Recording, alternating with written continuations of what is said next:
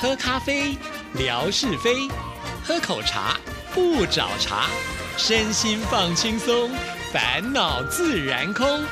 央广即时通，互动更畅通。亲爱的听众朋友，大家好，欢迎收听今天的央广即时通，我是谭志毅，很高兴今天是有理取闹的单元，有请纯哥出场。志毅好，听众朋友大家好。其实时间过得非常快啊，又到了一年的尾声了。其实这一年下来，我觉得介绍这本书来当做一年的结尾是非常好的。所以是压轴 喽，你说是不是压轴？也可以算是压轴哦，因为要谈我们人 生。在每一年每一年的不同的这种变化，嗯，那你会发现到每过了一年，你是不是就觉得好像自己呢会发现到自己多一点的问题？有没有这种感觉？旧的问题还没有解决，新的问题又 来了。对，当然更重要的就是说，每过了一年之后啊，嗯有一些问题呢，像你刚刚提到的，它是永远不会解决，真的，它可能你会越来越了解自己是个什么样的人。你这个到底要不要感叹呢？还是说你就接受自己？其实也蛮好的啦。那我们今天这本书呢，也可以说是一本这个了解自己的书。当然，不见得呃，它里面书谈的案例啊，都跟我们是一样，但是嗯有助于了解，诶，我们会不会也有一些这样的症状？其实或多或少。我们都可以从里面得到一些自我反省的这种空间。那今天这个书的书名很有意思哦，叫做“人生障碍俱乐部”。其实每个人在人生当中或多或少都会有一些障碍，啊那你的情节轻重重一点的，可能就会。进到我们作者的诊疗室里面哦哦哦，因为他是一位临床的心理师，是啊，可以跟人家做一些心理的咨商。那像我们症状也许没有那么严重啊，就看一看这个书就可以， 就可以自我的疗愈确定了。 吗？自己判断到底严不严重？对，它里面其实谈了很多不同的嗯案例。啊，比方说啦，有社交畏惧症的啦，嗯有重度忧郁症的啦，有强迫症，有自恋型的人格，有多重人格，还有失控的那种恐怖情人都有。那我们刚刚讲了这么多的症状，质疑有没有觉得有或多或少有一点点你刚刚这讲大概百分之六十吧，我都有有。一点点就 对了。比方说，都有也许有一点社交畏惧症，真的，真的，就像我去参加婚礼的时候、啊，是你就不晓得跟旁边人要聊什么。对，而且有很多就是以前可能跟你认识的人来打招呼，可是我不知道现在我也要该说什么。好，这个我们待会要讲到一个重点，我来教你好好哈。好，还有重度忧郁症，这当然里面是讲重度忧郁症，但是我们也许每个人都有一点嗯有轻微的忧郁症，就我对不觉得对我已经至少有中度了中度， 急急风，暴风半忧郁半径是多少？ 真的真的，所以不要太惹 我。还有强迫症。强迫症，我觉得哦，越是到了这个父母亲的这个阶段，可能越会有一点点。比方说，哎，这强个迫孩子对强迫孩子啦，强迫自己啦，有一些事情你觉得一定要做到怎么样，你才会满意。主要就是因为等到你自己掌管一个家庭的时候，你会觉得清洁工作都是你在做， 所以你就要求很多， 是不是这样子？哎，有可能哦好，，真然后你的嗯要求别人的时候，自己也要做到，所以就会有这种强迫症、自恋型。越到一个年纪的时候，你就很难改变自己嘛，嗯你就会觉得说啊，我就是这样的、啊，那或多或少也有一点自恋，就是我觉得这样已经很好啦，对不对？就是现在很流行的自我感觉良好，嗯是啊，啊，其实每个人或多或少都越来越有一点这样。多重人格就不要讲了啊，是可能你在家是一张脸啊，到公司又是一张脸，对不对？你要适应不同的环境嘛。啊，年轻的时候你可能觉得比较无所谓啊，不用在意。可是年纪越大，可能越需要这样。嗯好，那今天可能也很难跟大家来谈这么细的案例，是但我觉得它里面有一个章节，我觉得很好用，而且就是符合我们刚刚前面所讲的，到了现在岁末年终的时候啊，或者说紧接要来的农历春节，最常有的活动是什么呢？我们刚刚讲的嘛，一定要见到人啊呐、，对，大家一定会相聚，可能是你的家族啦、你的同学啦，啊，或者是很多亲朋好亲友朋啊，嗯好友啊，都会来办一些活动。那在办活动的时候，你可能会遇到一是你同年龄层的，啊，嗯像同学，这可能还好一点，你会比较对放松。对，但如果你遇到的是长辈，这个压力就会比较大了。很多人的这个年节啊会出现症候群，尤其是那种就到了该结婚而没有结婚的人，哦，那太个多压力太很多大了，他们就会有这个年节症候群，真的真的面对的就是长辈给你的一些关切。那你刚刚讲的这个只是其中的一环，比方年纪大的、年纪轻的，他也有症候群的症状啊。比方人家会问他功课啊，啊，是不是？又拿来比一比了。对对对对，那我们今天呢就利用啊、这一点时间来跟他谈这个章节，我觉得是非常好的。他首先呢就分析了这些长辈有哪些症状， 你要先了解长辈的症状。长辈的症状，第一，其实他们是生活空虚，啊因为他们生活没有重点，所以他才会特别呃要来跟你聊啦，或者关切你。找一些事情，找一些找话话嗯对，所以你要了解他。第一是生活空虚，第二呢，他们有一种症状，就喜欢下指导棋，对不对？自己的就是人生经验多嘛哎我吃过的盐比你吃过的米还多，我过的桥比你走的路 还真长。的是不是啊、所以他们就喜欢下指导棋，尤其是喜欢提当年勇，我以前年轻的时候怎么样。第三呢，其实他们渴望掌声，啊渴望掌声就是他们要比较。哎呀，对不对？最近呢，这小孩子啊，就出国念书了，对不对？然后我最近呢，这个买了一个房子在哪里啊？啊，或者怎么样怎么样？需要怎么样人家关注啦。对我下个月要去哪里玩呢？看极光 啊，对不对？我一一以前是很难得看，我现在一个月看一次，是不是？第四呢，他有一个症状就是记忆退化，哦，他说过的话忘他都记忘了，跟你讲重复的话，讲了五次、十次。那有的人其实没有到那个年纪，他也是会这样，嗯对不对？像我们办公室有一个， 每次见到你都讲一样的话，是不是？我都想想问他，你记忆有没有退化？ 好了，这个是长辈的嗯四大症状。好，但是长辈呢，呃，其实他们有的人的出发点是不一样的啦。嗯我们也不要说啊，长辈的关切都令都人是压觉得力对啊很烦。其实这个可以分成几种，第一种是良性的，他是真正的关心你的，嗯他关心你，哎，你哎瘦啦啊，对比如说你妈妈说：“哎，你钱够不够用钱够啦？不够用啦啊什么的之类的。这种呢，其实你面对他的时候呢，你就很诚意的回答他，你不要觉得他很烦。而且当你提出来你的问题的时候，他都会提出解决方案，他不是随便问问就算了、哦。他说啊，没有工作啊，那我来看看能不能帮你找工作。那他不是用一种就是说好像看看笑话那种方式，他是真的很用心想要帮你解决问对题。，那这种听起来就是很温馨啦。是，但即便你真的不需要他帮助，但是你也不要觉得他很烦了。对，有那个啊好精神上的对支持。所以你的心态要先了解，人家对方是不是真的关心你。嗯第二就是很中性，中性的这种长辈呢，他其实就是避免尴尬嘛。他的意思就是说，你我你看我坐在你旁边，或者我们在一个场合里面啊，其其他人都去忙别的，就我们 两个那些总要聊一些话题呀、是是是，所以他可能就是要问呐、哎，你最近好不好啦？工作怎么样啦？工作怎么？样啦？小孩啊、怎小么孩样如何啦？ 这个有没有换地方住啦？啊之类的，去哪里玩啦？啊，它它就是一种化解尴尬嘛。哦，这个也还好。嗯，那第三个呢，就是恶性的哎呦，啊，这种其实你不能排除，因为他可能是像我们刚刚讲，他喜欢比较，他可能想从你的答案里面呢，要得到一个你过得比他不好，你呢可能比他小孩过得差。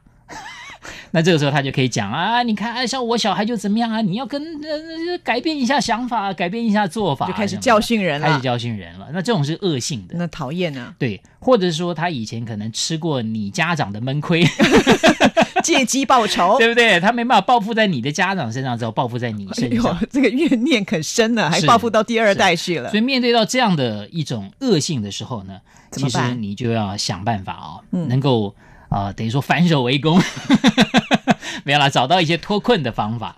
好，这是我们讲到这个刚刚讲的，就是说他有几个症状，嗯还有几个心态。接下来呢，就是他关心的方式有哪几种？首先就是刚刚讲的课业，功课忙不忙啊？哦，有没有在补习啦？考试考得好吗？哦，念哪一所学校啦？哦，如果说考得好，那当然他没办法攻击你；如果考得不好，哎，他就开始你要接受他的教诲了。真的，这很对烦呢。啊！怎么样才能考得好？我告诉你啊，那怎么怎么就开始那个了。对呀哦好这个是属于课业的关心。第二是感情的关心。哦，这个也是压力很大。哎，你几岁啦？怎么回事？啊，失恋啦！哎呀，怎么回事？对啊，不然就说之你类那个的眼光不要太高啊，什对对对，么什么之类的。什么时候结婚呢、怎么没有对象啊？那你就开始接受他的教诲。那如果说有有对象了，他说：“那你们结婚之后要租房子还是买房 子啊？”管好啊对大啊，啊，租房子啊，啊，那就开始又嗯开始教诲你了。对，真的好可怕。好，第三种呢是事业嗯，啊，因为你已经过了那课业的阶段了嘛，在哪里上班呢？加薪了没有啊？薪水多少都薪敢水问 多少？啊？真对的，当主管了没有？没有啊，啊，开始教诲你， 几岁了还没当上主管，还没干主秘啊？哎呦，那我们主秘都不会经过这个他他考不会，验，他不用会经过考验，他都是考验别人， 长辈是不是？啊，再来呢，就是第四种，就是问家庭、嗯生孩子了没有啊？孩子多大啦？嗯，哦，你小孩子你考高中没有啊？啊，小孩子考大学没有？啊考上哪一所学校啊？成绩好不好？有没有补习啊什么的？没有啊，考不好啊？哎，又开始教诲了。好烦 总而哦，言之，就会绕到那个教诲真。的你看，又绕回到课业上面去了啊真。的，好、那如果说，哎，你老公事业做的怎么样啊？嗯，啊，你们的房子。呃，有换换地方了没有啊？以前那个小小的，那租房子，现在买房子没有？还没买房子啊？又要开始又要教开始诲，教诲。 总而言之，不外乎啊，就是这几样了。嗯你大概知道他要问哪几样，那你要怎么样来回答他？对呀、对呀、这个是好重点，你必须要对于你要参加的那一场聚会啊，要先做预先的规划，哦，还你要就要先做了功解课可能会出现哪些人，哦，因为你不一定是第一次跟他接触嘛，嗯通常都是接触过很多次了。他是一个什么样的？他是良性的、中性的，还是恶性的长辈？你大概心里有个底了，嗯所以你就必须要先做敌情的 搜集。沙盘推演，是沙盘推演，你会碰到什么样的人啊？先预先啊来做一些规划跟一些策略。第二个呢，你就是要保持冷静，嗯，你不要因为人家一问你你就慌了，或者是被激怒了，对对也对，不行你就保持冷静啊！你就想，他就是因为长辈的症状嘛，他就是要问嘛，所以你也不要一开始就有点那种啊，好像像刺猬一样啊，就很不自在啊，就要那个。其实你保持冷静，嗯，他攻击性也不见得一定是那么强了啊。第三，认真的回应。不管是良性的还是恶性的，你都要认真回应。反而是中性的，中性因为它只是在化解尴尬，也许你就是啊，也就应跟付他一下哎应付一下也就算了。嗯，良性的，当然我们认真回应，这个可以理解。嗯为什么恶性的也要认真回应呢？你就是跟他直球对决了，你也不要那边闪闪躲，你越闪躲，他越变本加厉的攻击对，你。因为他本来就是要这样对子嘛，，那你为什么还没结婚呢？嗯，那我觉得这样很好啊，你就这样跟他直球对决，你不要说啊，我也不知道啊，好像你觉得自己先好像犯错一样，先弱了就不对对行对，你不要这样，就就示弱啊、嗯所以你就是认真的回应。那再来就是说，怎么样回答是最恰当了？它有一些必备的句型 哦，好，赶快学这起可以来，给志毅来用一下。 我很需要，第一个必备句型，你就回答，哎，跟之前差不多。功课怎么样啊？哎，差不多就这样子。哦，感情怎么样？哎，差不多啊。这个句型很好。他说，那差不多是什么？我之前跟你讲，你忘了。啊，你好像有一点在把挑战问题对丢回去给他好了，像你记性很差嘛。 对对对，他有时候老人家会害怕自己被发现他被记发性现不好记，性很差。啊哦，对对对，你是跟我讲过， 他怎么自己就收手哦好好了？好好，这招厉啊害这个，之前差不多。嗯第二个句型就是，当然就是比较客气一点了，就说啊，我还要再努力一下啊，功课好不好啊？呃，不太好啊，有怎么加会强的这样子呢？空间哦，我还要再努力，我还要再努力啊，因为有的时候你你稍微承认一下自己的问题的时候呢，别人也也不好意思那嘛 个攻击力就会稍微弱一点了对对对对对，也意思就是说，好了，你就不要再为难我了嗯啦。那再来呢？第三种就是说，哦，好好好，我会参考。当他提出一些经验之谈的时候，你就说啊、真的很好，我我会参考，我会参考。哎，蛮有道理的耶，你好厉害啊！嗯逗得让老人家开心的很呢，因为他要的是掌声嘛，啊，他要的是肯一定种肯定、对成就感，你就满足他啊，这样也可以。那最后一种就是说，哎，很难说哎，要比方说有没有加薪啦，有没有干主管啦，啊，很难说哎，嗯要看老板啦，看公司啦，看经营济运的状况哎，啊这，整体经济发展啦，看大环境啦、嗯啊之类的，你就推给这种就推到别人身在上去别人了身上啊，这样的话也就不用回许也可以答也可以应付一些这种，比方说尴尬也好啦，或者是别人的一嗯些追问。还有就是说，你不想回答太多的时候，通常是这种我们讲的中性的，可能是要化解尴尬，嗯但你也不想跟他谈那么细，那这个时候你要怎么回答，把这个话题赶快结束呢？比方他问你，哎，你这个成绩怎么样啊？嗯跟之前差不多。然后这个时候你就反过来问他，比方说他是你的伯父好了，嗯，哦哎，那表哥怎么样啊？又把问题丢回去给他了， 那但是也许你会中他的计，表哥很好啊，好的不得了啊，你知道你表哥怎么样的？ 哦，那也很烦，所以你要先判断他到底是只是化解尴尬，还是说呢他是真的要炫耀，所以你这个丢回去的问题还要先想过，不要能随先便想乱过丢，啊对对对，否则你就中刚了他好的正计中他的下怀。啊，是是好，是，通常你要是面对他是只是想要化解尴尬的时候呢，他或者他就想要探听一下隐私，就倒回去探听他的隐私。好， 搞不好他也不敢讲。 好，那再来呢，就是你要借故来逃脱，嗯，比逃方脱那说个尴尬的场面，有几个方法。啊好好第一呢，装病，不舒服戴口罩哦，对，志毅常常就戴口罩。有没 有那天他不想说话，他就戴口哎罩，真的很好用哦，对不对？人家也怕嗯就是跟你很不舒近，服嘛，对不对？怕被你传染感对冒啊什么之你看志类毅这的。一招用的恰恰好。 我第拿二，就是要设定闹钟或者手机，请人家打电话给你。这个时候你就很期盼推销员来推销了，或者谁啊啊，不好意思，我接个电话哦，你就离开那个场合了。第三呢，找家人呢、赶快来叫你。哎，志毅，那个来帮我端一下什么东西啊，什么之类的。之前也要先布好局才行啊，不 对然对临对，时这可能没有这个都要办法，所以就是要设定真好。的对不对？那最后呢，就是主动想到说，哎呀啊，这个你茶没有了，我来帮你加个茶。哦这也是一啊招表现你的体贴。对就一直跑来跑去，跑来跑去这样子。就不用坐在哎，那，有人按门铃了，我 我去按布门的铃。妆好多哦， 但是有的是刚好是真的，嗯，真的那个是巧合来的。巧合不是不你就要不是你不装，那你反正很很主动要去对当出公差就对了。所以叫随机应变啦。是。哇，这个很多招还蛮好用的。对对，所以这样的一些这个策略呢，也提供给大家啊，嗯在我们今年过年过节的 时候，我先要好好的认真读完，才把这本书送给听众哎看朋友大。家是不是能够跳脱你的人生障碍。 OK，好好，那怎么样送给听众朋友出个题目吧，好，那你就是有没有除了这些招以外，啊你还有一些 招，哎，可以提供给大家来做参考的，或者是说你最常用的是哪一招也可以好啦，也可以，好不好对？好，好，那上个礼拜呢，我们要送的是这本书《潜意识》啊是。我们出的题目就是说，钱对你的意义是什么啊？你的定义是什么？来，好蛮多人参加的对耶蛮难，好参加我多看看得奖的是好飘在风雨里的一首歌，钱不是万能的，没有钱是万万不能的。这句话啊，有点老生常谈了啊、嗯但是其实不是事实啊。蛮受用的。对好、恭喜。